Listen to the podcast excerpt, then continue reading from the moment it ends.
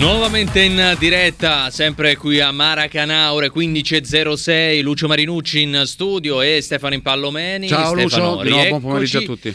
Insomma, tra poco avremo un uh, gruppo folto. Prima parlavamo di tandem offensivo, adesso praticamente c'è tutto il reparto e quindi iniziamo con le presentazioni. Innanzitutto riabbiamo il direttore Marco Piccari. Marco, rieccoci. Eccomi Lucio, ciao a tutti, bentrovati. E poi accogliamo anche il direttore Paolo De Paola. Direttore, buon pomeriggio. Salve, un saluto a tutti. Anche un ciao. buon pomeriggio ad Antonio Barilla. Antonio, benvenuto. Buongiorno, buongiorno a voi. E poi Massimo Brambati. Massimo, ben ritrovato ciao. anche a te. Ciao Massimo. Ciao, ciao, buongiorno a tutti i direttori. I vari direttori perché sono tanti, effettivamente. Dire- eh, infatti, eh. Bisogna triplare praticamente, come eh, dire. C'è uno sciupio di direttore. Qui io Uno sono sciupio. un impiegato io. Grande Massimo. E insomma, grandi firme, grandi piedi, insomma, calciatori. Io qua provo un po' a gestire il reparto che però appunto è molto, molto folto, così come effettivamente perché poi è giusto ancora ripartire dalla nazionale, è folto anche qualche altro reparto tra le convocazioni, si riparte da alcuni punti di riferimento, alcune variazioni invece l'abbiamo riportate in precedenza. Io parto direttamente dal direttore Paolo De Paola, perché giusto poi specificare tra i tanti direttori. Direttore, in questo senso la nazionale di Spalletti che tipo di innovazioni può riportare e magari se si possono già rivedere con la sfida contro la Macedonia?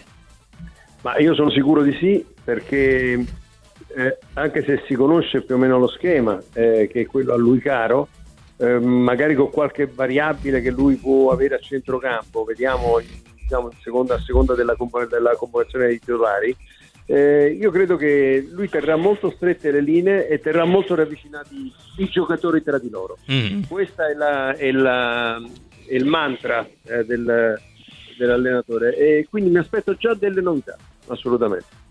Innovazioni, insomma, il titolo di oggi, uno dei tanti titoli, era la spallettata. In questo senso, Massimo Brambati, Massimo, vengo da te. La spallettata dove ce la si può aspettare?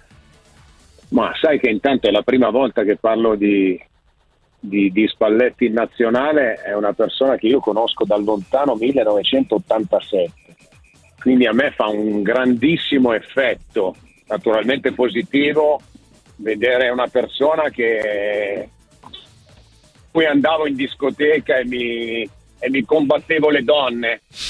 Perché ricordo che c'era, che c'era, una ragazza che piaceva a tutte e due poi l'ho spuntata io perché non potevo spuntarla diversamente eh beh, era scritto questi, l'esito dai. aveva questi, aveva questi capelli improbabili all'epoca. Quindi, quindi mi fa un certo effetto vederlo in nazionale mi fa però veramente molto piacere e io eh, torno a tifare torno perché mi era un po' staccato? Dalla, sì, un po' sì, un po' sì. La, il fatto di non essere eh, riandati a giocarsi i mondiali mi aveva insomma portato un po' di sconforto. Io spero che, che faccia bene, anche se bisogna comunque sempre sottolineare e dire che eh, il materiale umano è quello, non è che te lo inventi. Eh, e quindi eh, credo che un tocco lui lo dovrebbe dare. Adesso io non lo so eh, in, in, che modo lo farà e lo darà, però sicuramente già creando un determinato tipo di gruppo potrebbe, potrebbe arrivare a, ad avere dei buoni risultati.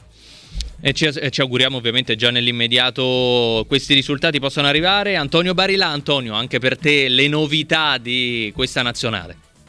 Io credo che ci saranno grosse novità tattiche perché Spalletti ha una sua identità molto chiara, il pressing alto, la velocità di esecuzione, le verticalizzazioni. Abbiamo già visto allenamenti specifici col quadrato al centro del campo per insegnare a muoversi contemporaneamente nelle linee, però il tempo per le novità tattiche credo sia poco se pensiamo alla Macedonia. Mi è molto piaciuto e credo che invece abbia già messo in impronta il colloquio che ha avuto con la squadra, rispolverando il senso di appartenenza all'orgoglio, ma in una maniera non retorica, perché è troppo facile quando si parla di Italia.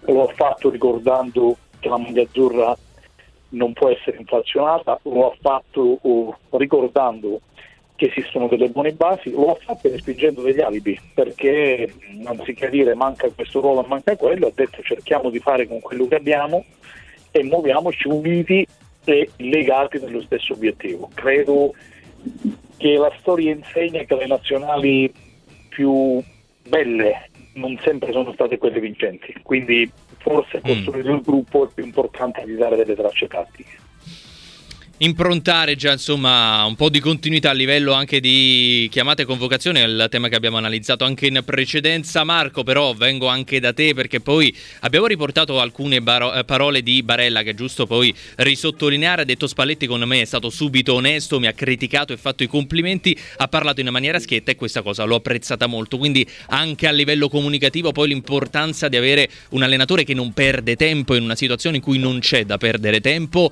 e che comunque come poi ha sottolineato anche prima Massimo Brambati, porta entusiasmo.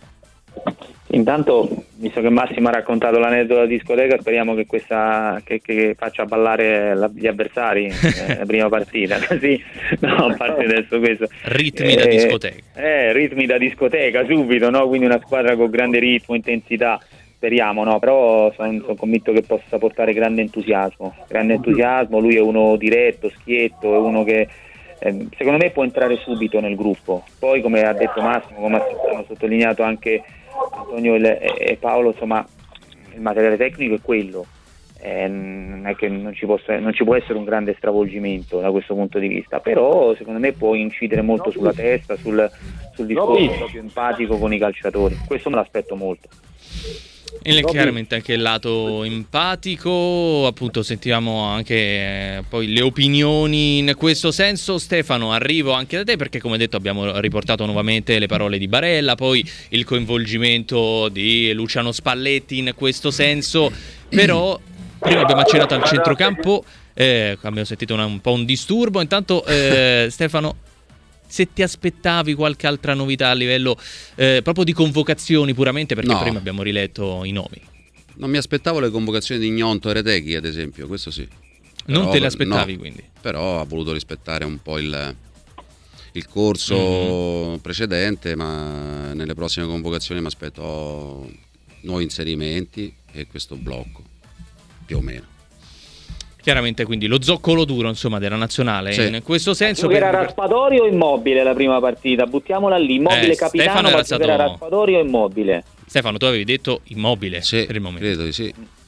Bene, quindi immobile titolare, poi bisognerà vedere se potrà essere anche poi il titolare quanto, del futuro. Quanto, resta, quanto resterà titolare?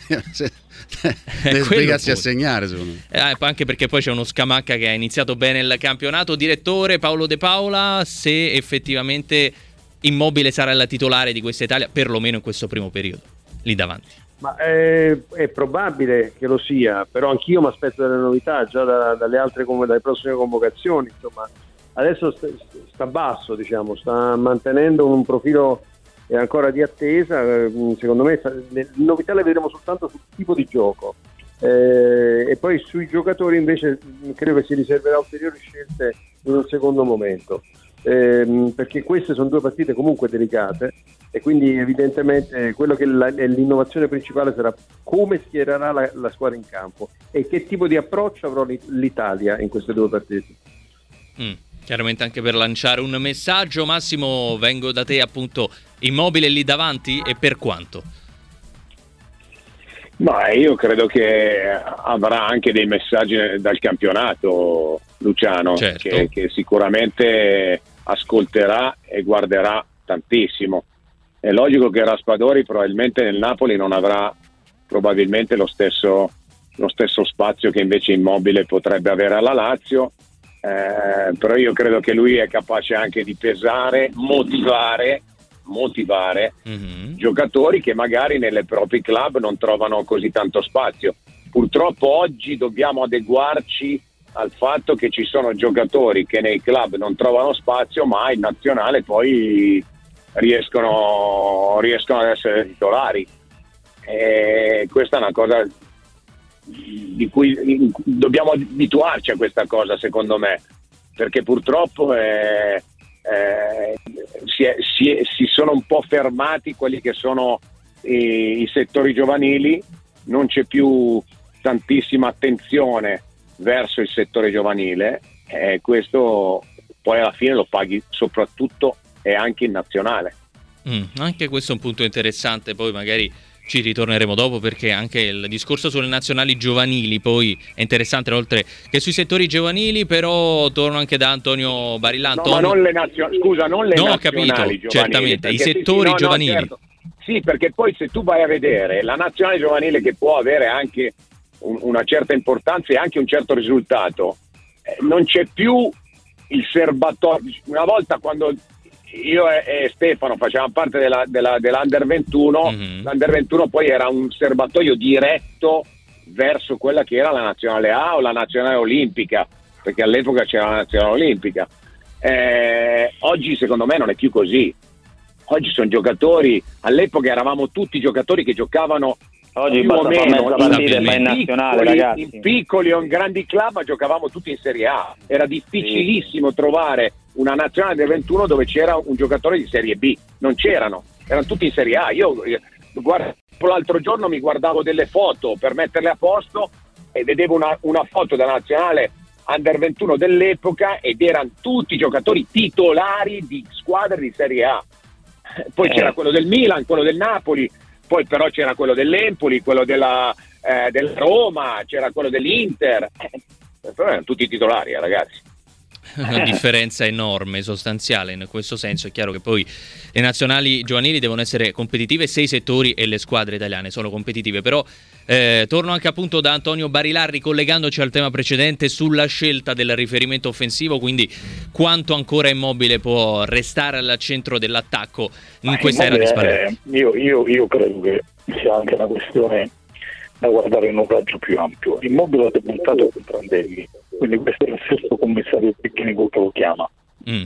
Io credo, credo, che al netto dei, dei suoi meriti netti, lo dico nei gol che ha fatto, però se è sopravvissuto a questo movimento oh, è sicuramente anche per un attacco che non ha espresso dei talenti di grande livello nel periodo, tra promesse disattese per i Balotelli, tra meteore non riuscite e la prova è che lui ha debuttato in una nazionale dove era stato naturalizzato Svaldo per consentire di avere un attaccante sì. ed entra in una nazionale dove c'è Retegui.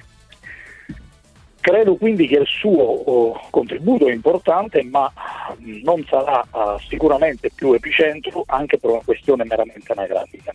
È stato molto chiaro Spalletti nel dare due indicazioni. Ha fatto due nomi di calciatori che non ha chiamato solo per il minutaggio e quindi evidentemente segue, sono Kenny Scamacca, e poi ha detto ci sono dei calciatori che non sono prime punte ma possono diventarlo. Quindi non è detto che uno dobbiamo avere il centravanti fisico, spondatore classico.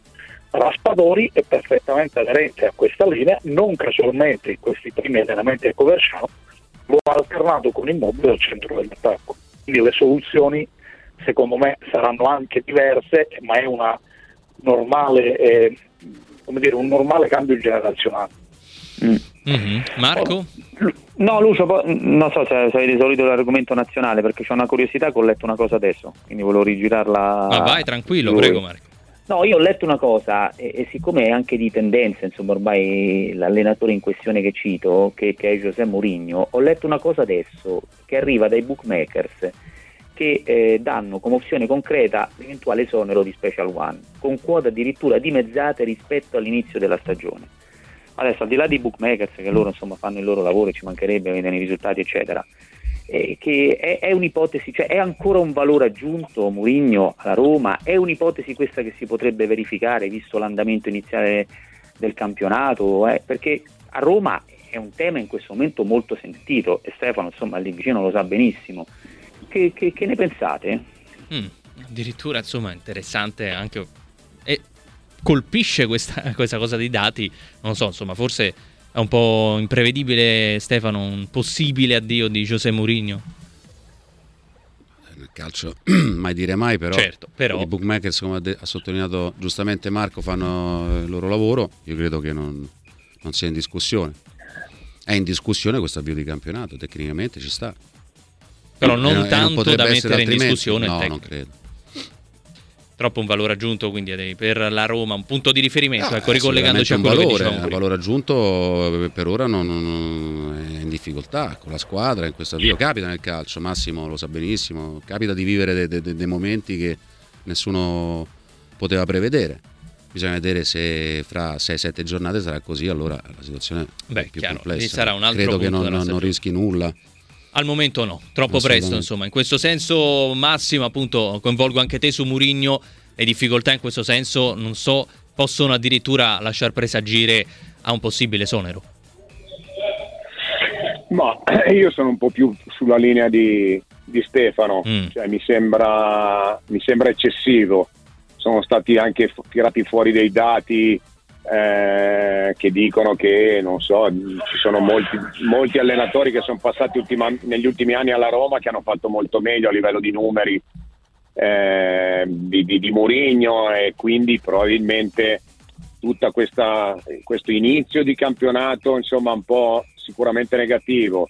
Il fatto di questi dati il fatto dei bookmakers che dicono eh, eh, ha, spinto hanno, ha spinto un po' tutto a far sì che venisse fuori questa, questi, queste, queste, notizie. Io adesso no, non lo so onestamente, mi sembra, mi sembra abbastanza improbabile che, possa, che, possa, che la Roma possa allontanare Mourinho. Non so se è lui che, eh, che non so, ha, ha capito qualcosa all'interno eh, de, de, de, del gruppo squadra o, do, o, della società e per cui magari ha intenzione di andare via, ma eh, però mi sembra, mi sembra improbabile ribadisco anche il concetto che insomma dopo tre partite eh, e dopo comunque che lui ha fatto sì che la Roma tornasse a alzare un trofeo e che arrivasse poi in, in finale di Europa League, persa poi ai rigori, mi sembra, mi sembra troppo.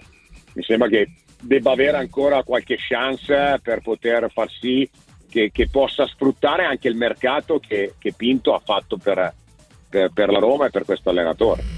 Eh sì, un mercato ingegnoso sicuramente. Direttore Paolo De Paola, anche a lei le chiedo appunto di Mourinho, ma come può cercare magari di risolvere anche le difficoltà iniziali di questo avvio di stagione?